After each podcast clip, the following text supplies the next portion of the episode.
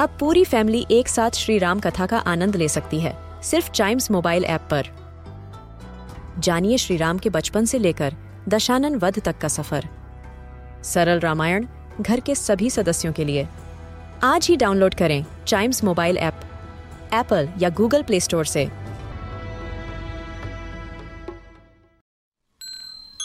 This is Chimes Radio, original podcast. In this episode of Trunks and Wheels, I'll take you to the next state in Northeast, which is Assam. And in Assam, I'm going to take you to a different place, different from where we've gone till now in any of the previous episodes, and it is a wildlife sanctuary dedicated to gibbons. Yes, Hollongapar Gibbon Sanctuary. It is a protected area of a forest located in Assam.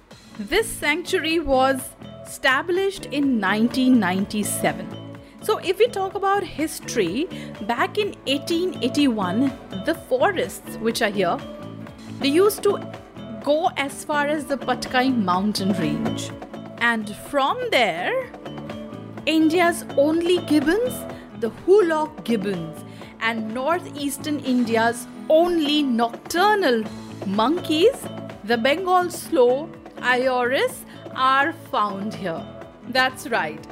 Specifically, this falls in Jorhat district of Assam and is very strictly a reserve forest. The sanctuary is surrounded by tea gardens and there are a few villages and it is spread across a huge region. It also mingles with Desoi Valley Reserve Forest, Tiru Hill Reserve Forest, which is famous for elephants.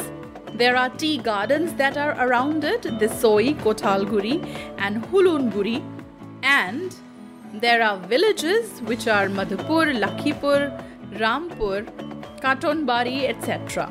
If we talk about flora and fauna, it is semi evergreen forests here, and there is also the Bhagdoi River, which at times waterlogs this region and leads to some water plants that are grown here. If we talk about animals, of course, there are the gibbons, there are other animals as well, like Eastern Assamese macaque, rhesus macaque, and capped langur.